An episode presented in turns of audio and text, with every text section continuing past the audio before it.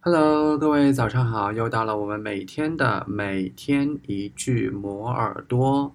那么在开始今天的节目之前呢，多点赞，多转发本期节目。Though social media and messaging apps have taken over some of the roles from email as a form of communication, email is likely to retain an important role for business communication in the future.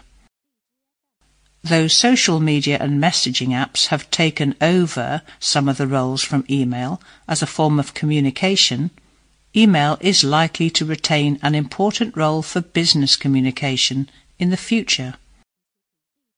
Though social media and messaging apps have taken over some of the roles from email as a form of communication, email is likely to retain an important role for business communication in the future.